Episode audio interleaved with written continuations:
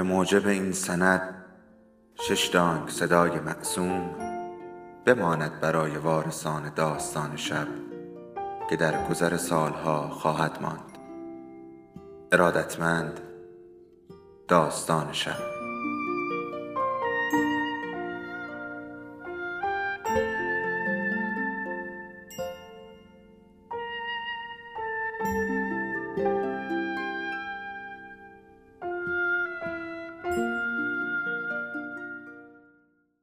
یکی بود، یکی نبود.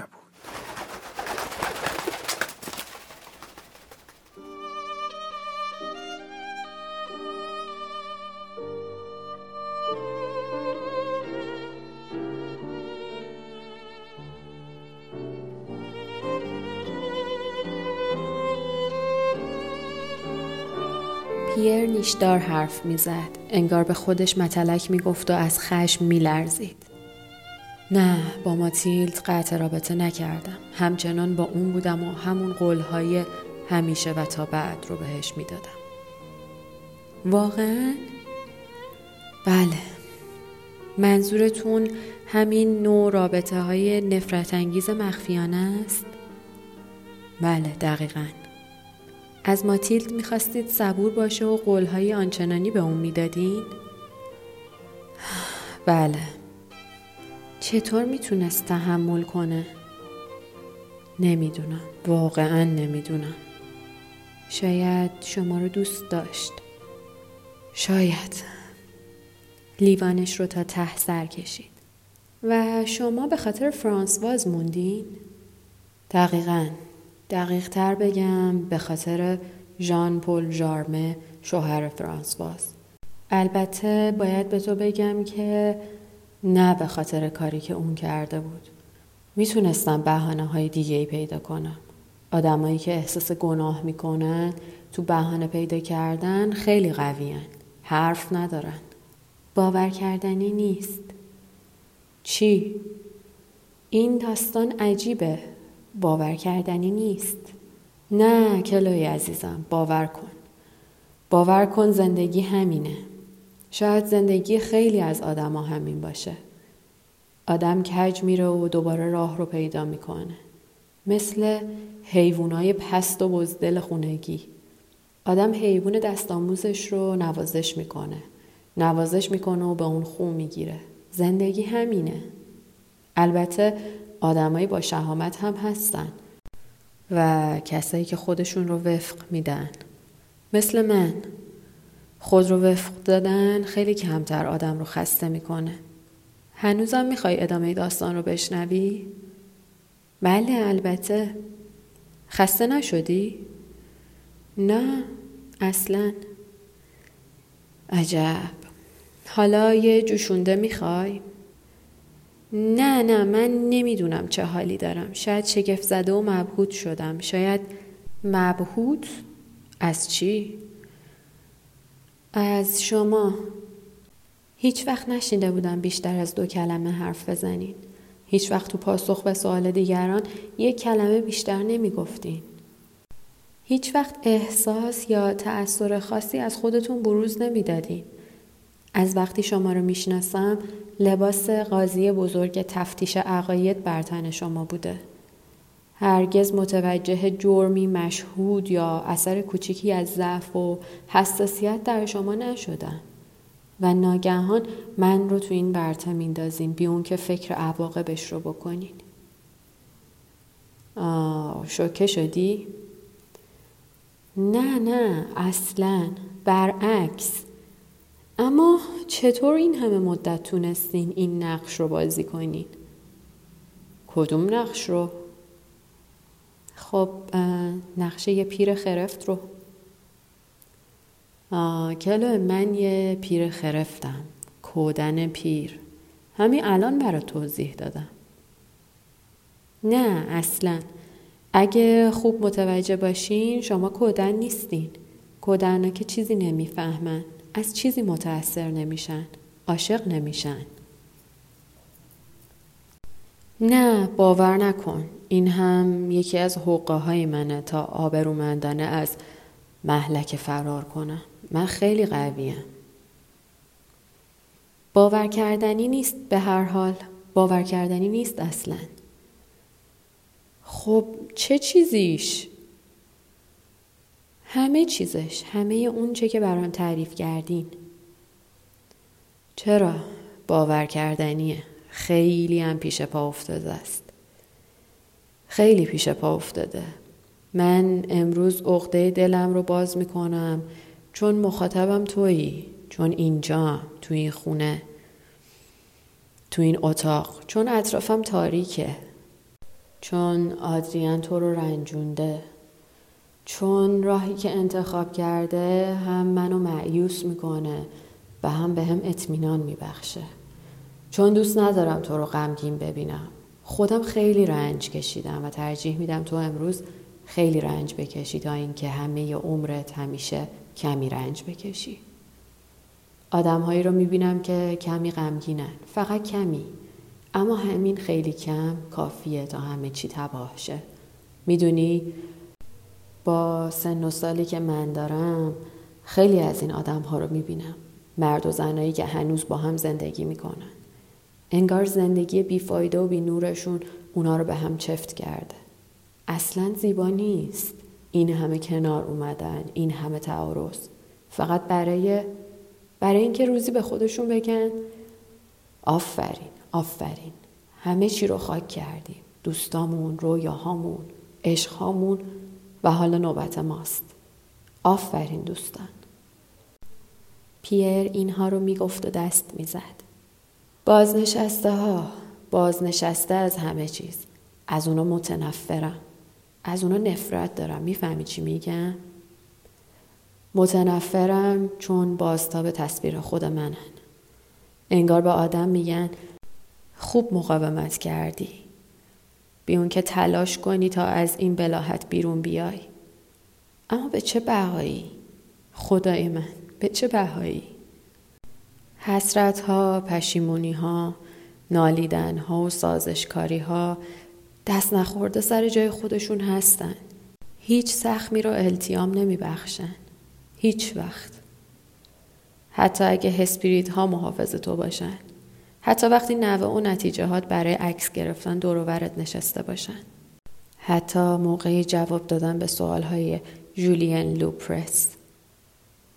نمیدونستم پیر واقعا به حال خودشه یا نه، اما آروم شد. از حرف زدن و تکون خوردن دست برداشت. مدت زیادی تو سکوت گذشت. به شراره های آتش هیزم ها خیره شده بودیم. صدای پیر آروم شده بود و من از اون لحظه به بعد باید گوشم رو تیز می کردم تا بشنوم. داستانم درباره فرانسواز تموم نشده. چند سالی گذشته، فکر کنم سال 94، به شدت بیمار شد. به شدت، یه جور سرطان کوفتی که شکمش رو می جوید. اون اول یکی از تخمدان‌هاش رو در آورد، بعد اون یکی رو، بعد رحمش رو. البته چیز زیادی نمیدونم چون من محرم رازش نبودم، اما پیدا بود بیماریش از اون چه تصور میکنی وخیم‌تره. فرانسواز روزای باقی مونده عمرش رو میشمرد و آرزو میکرد تا نوئل یا شاید عید پاک زنده بمونه. توقع زیادی بود. تو بیمارستان بستری بود. یه روز به اون تلفن زدم تا پیشنهاد بازخریدی افتخاری به اون بدم، همراه با کمک هزینه قابل ملاحظه‌ای که بتونه به محض اون که از بیمارستان مرخص شد دور دنیا رو بگرده، پیش بهترین خیاط‌ها بره و زیباترین پیراهن‌ها رو بپوشه، سوار کشتی‌های تفریحی خوش بگذرونه و پیمز بنوشه. آخه فرانسواز عاشق پیمز بود. ولی اون جواب داد پول هاتون رو برای خودتون نگه دارین. وقتی بازنشسته شدین با رؤسای جدیدم پیمز می نوشم. با هم شوخی می کردیم. کمدین های خوبی بودیم. گلوش از قصه خشک شده بود اما شادمانه حاضر جوابی می کرد. آخرین پیش بینی های پزشک ها افتضاح بود. دخترش به من خبر داده بود. امکان نداشت تا نوئل زنده بمونه. قبل از اون که گوشی تلفن رو بذاره آهی کشید و گفت حرفایی رو که دکترای احمق میزنن باور نکنین، هنوز وقتش نرسیده. به جای من یه دختر جوون استخدام کنین. وانمود کردم که قورولند میکنم، اما نیمه های بعد از ظهر دیگه بغضم ترکید. تازه فهمیده بودم چقدر دوستش دارم. اون هم من رو دوست داشت. چقدر به اون نیاز داشتم. 17 سال تمام با هم کار کرده بودیم. ماه‌ها و روزها. از من حمایت میکرد. من رو تحمل میکرد و کمکم میکرد. درباره ماتیلد میدونست، اما هیچ وقت چیزی نگفت. نه به من، نه به هیچ کس دیگه. وقتی غرق اندوه بودم به من لبخند میزد. وقتی اوقاتم تلخ بود شونه بالا مینداخت و امتناعی نمیکرد. هنوز 20 سالش نشده بود که اومد پیش ما. هیچ کاری بلد نبود. مدرسه هتلداری رو نصف کار رها کرده بود و از کارش انصراف داده بود. چون یکی از آشپزهای مرد اونجا به اون با چشمای هیز نگاه میکرد. نمیخواست کسی به اون هیزی کنه. در همون گفتگوی اول این رو به من گفت. بله، نمیخواست با آدمهای هیز کار کنه و نمیخواست پیش خانواده‌اش در کروز برگرده. وقتی به خونه برمیگشت که برای خودش یه اتومبیل خریده بود تا مطمئن باشه که میتونه بلافاصله برگرده. به خاطر اون همه یه رنگی و صداقت استخدامش کردم. اون هم برام عزیز بود. پرنسسم بود. هر از گاهی بهش تلفن میزدم تا از کسی که به جای اون استخدام شده بدگویی کنم تا اون خوشحال شه. سرانجام بعد از مدت زیادی که خودش اجازه داد به دیدنش رفتم. بهار بود. بیمارستانش رو عوض کرده بودن. از سختی مداوا کم شده بود و پیشرفت اندک اون تو درمان به پزشکا کمی امید و جرأت داده بود. پزشکایی که هر روز باید کج خلقی و خوشخلقی اون رو تحمل می‌کردن. پشت تلفن به من گفته بود که دوباره شروع کرده به این که درباره همه چیز و همه کس نظر بده. ایده هایی برای تغییر دکوراسیون بیمارستان داشت و قصد داشت اونجا رو هم به هم بریزه. از اینکه خوب انجام وظیفه نمی‌کردند و از سازماندهی ناهنجارشون انتقاد می‌کرد. بسته بود با رئیس بیمارستان ملاقات کنه تا به کمک اون به برخی از جزئیات بدیهی سر و سامون بده. من اون رو دست می‌انداختم و اون از خودش دفاع می‌کرد. اما من با حسن نیت با اونا صحبت می‌کنم. می‌دونین فقط از روی حسن نیت.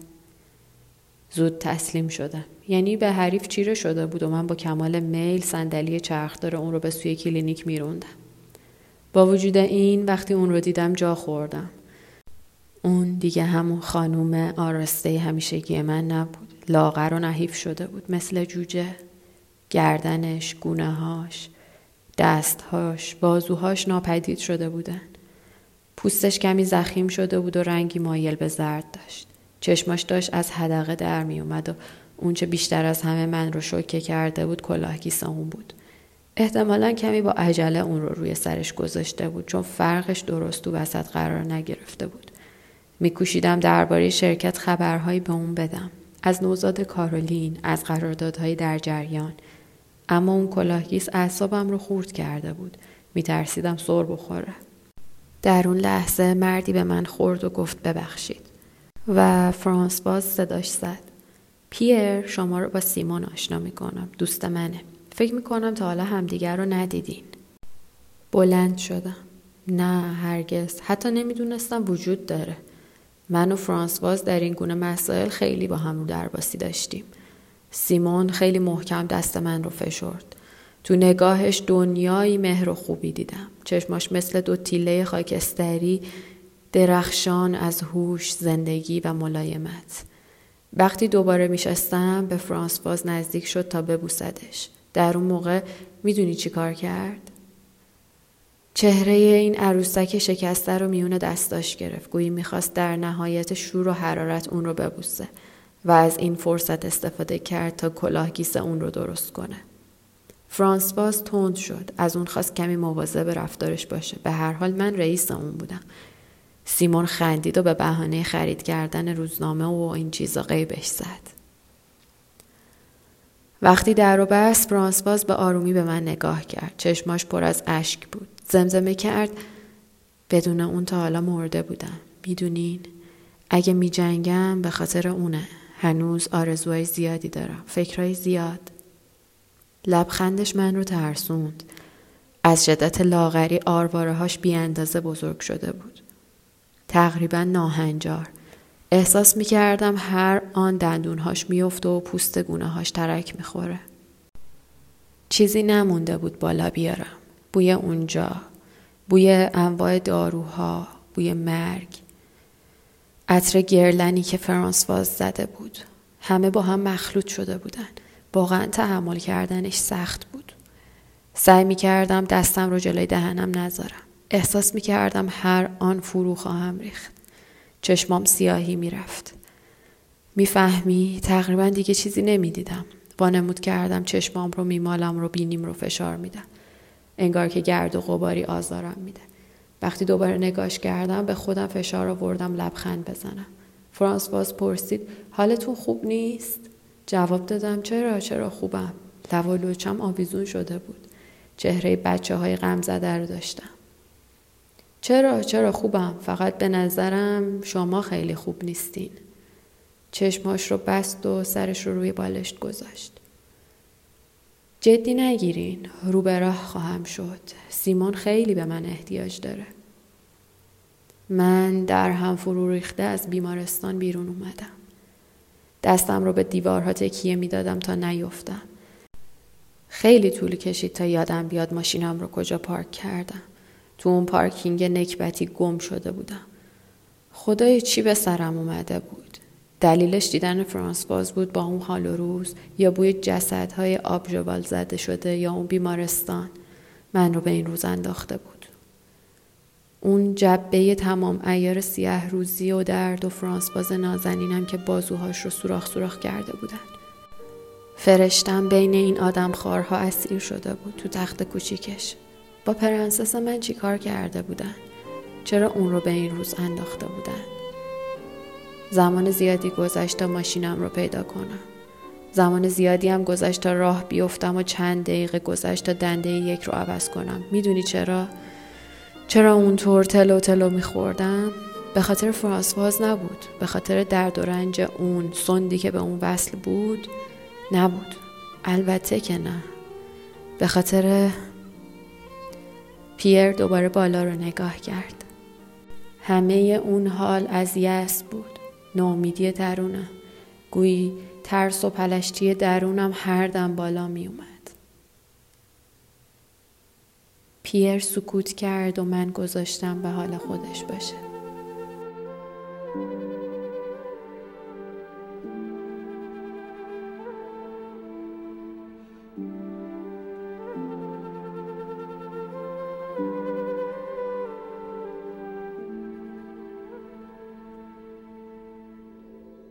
داستان شب بهانه است برای با هم بودن، دور هم نشستن، شنیده شدن.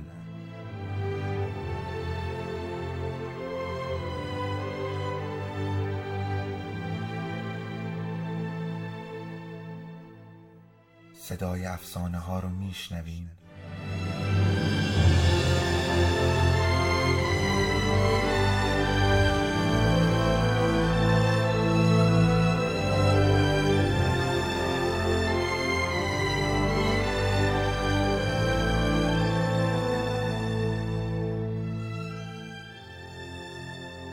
شبتون بخیر.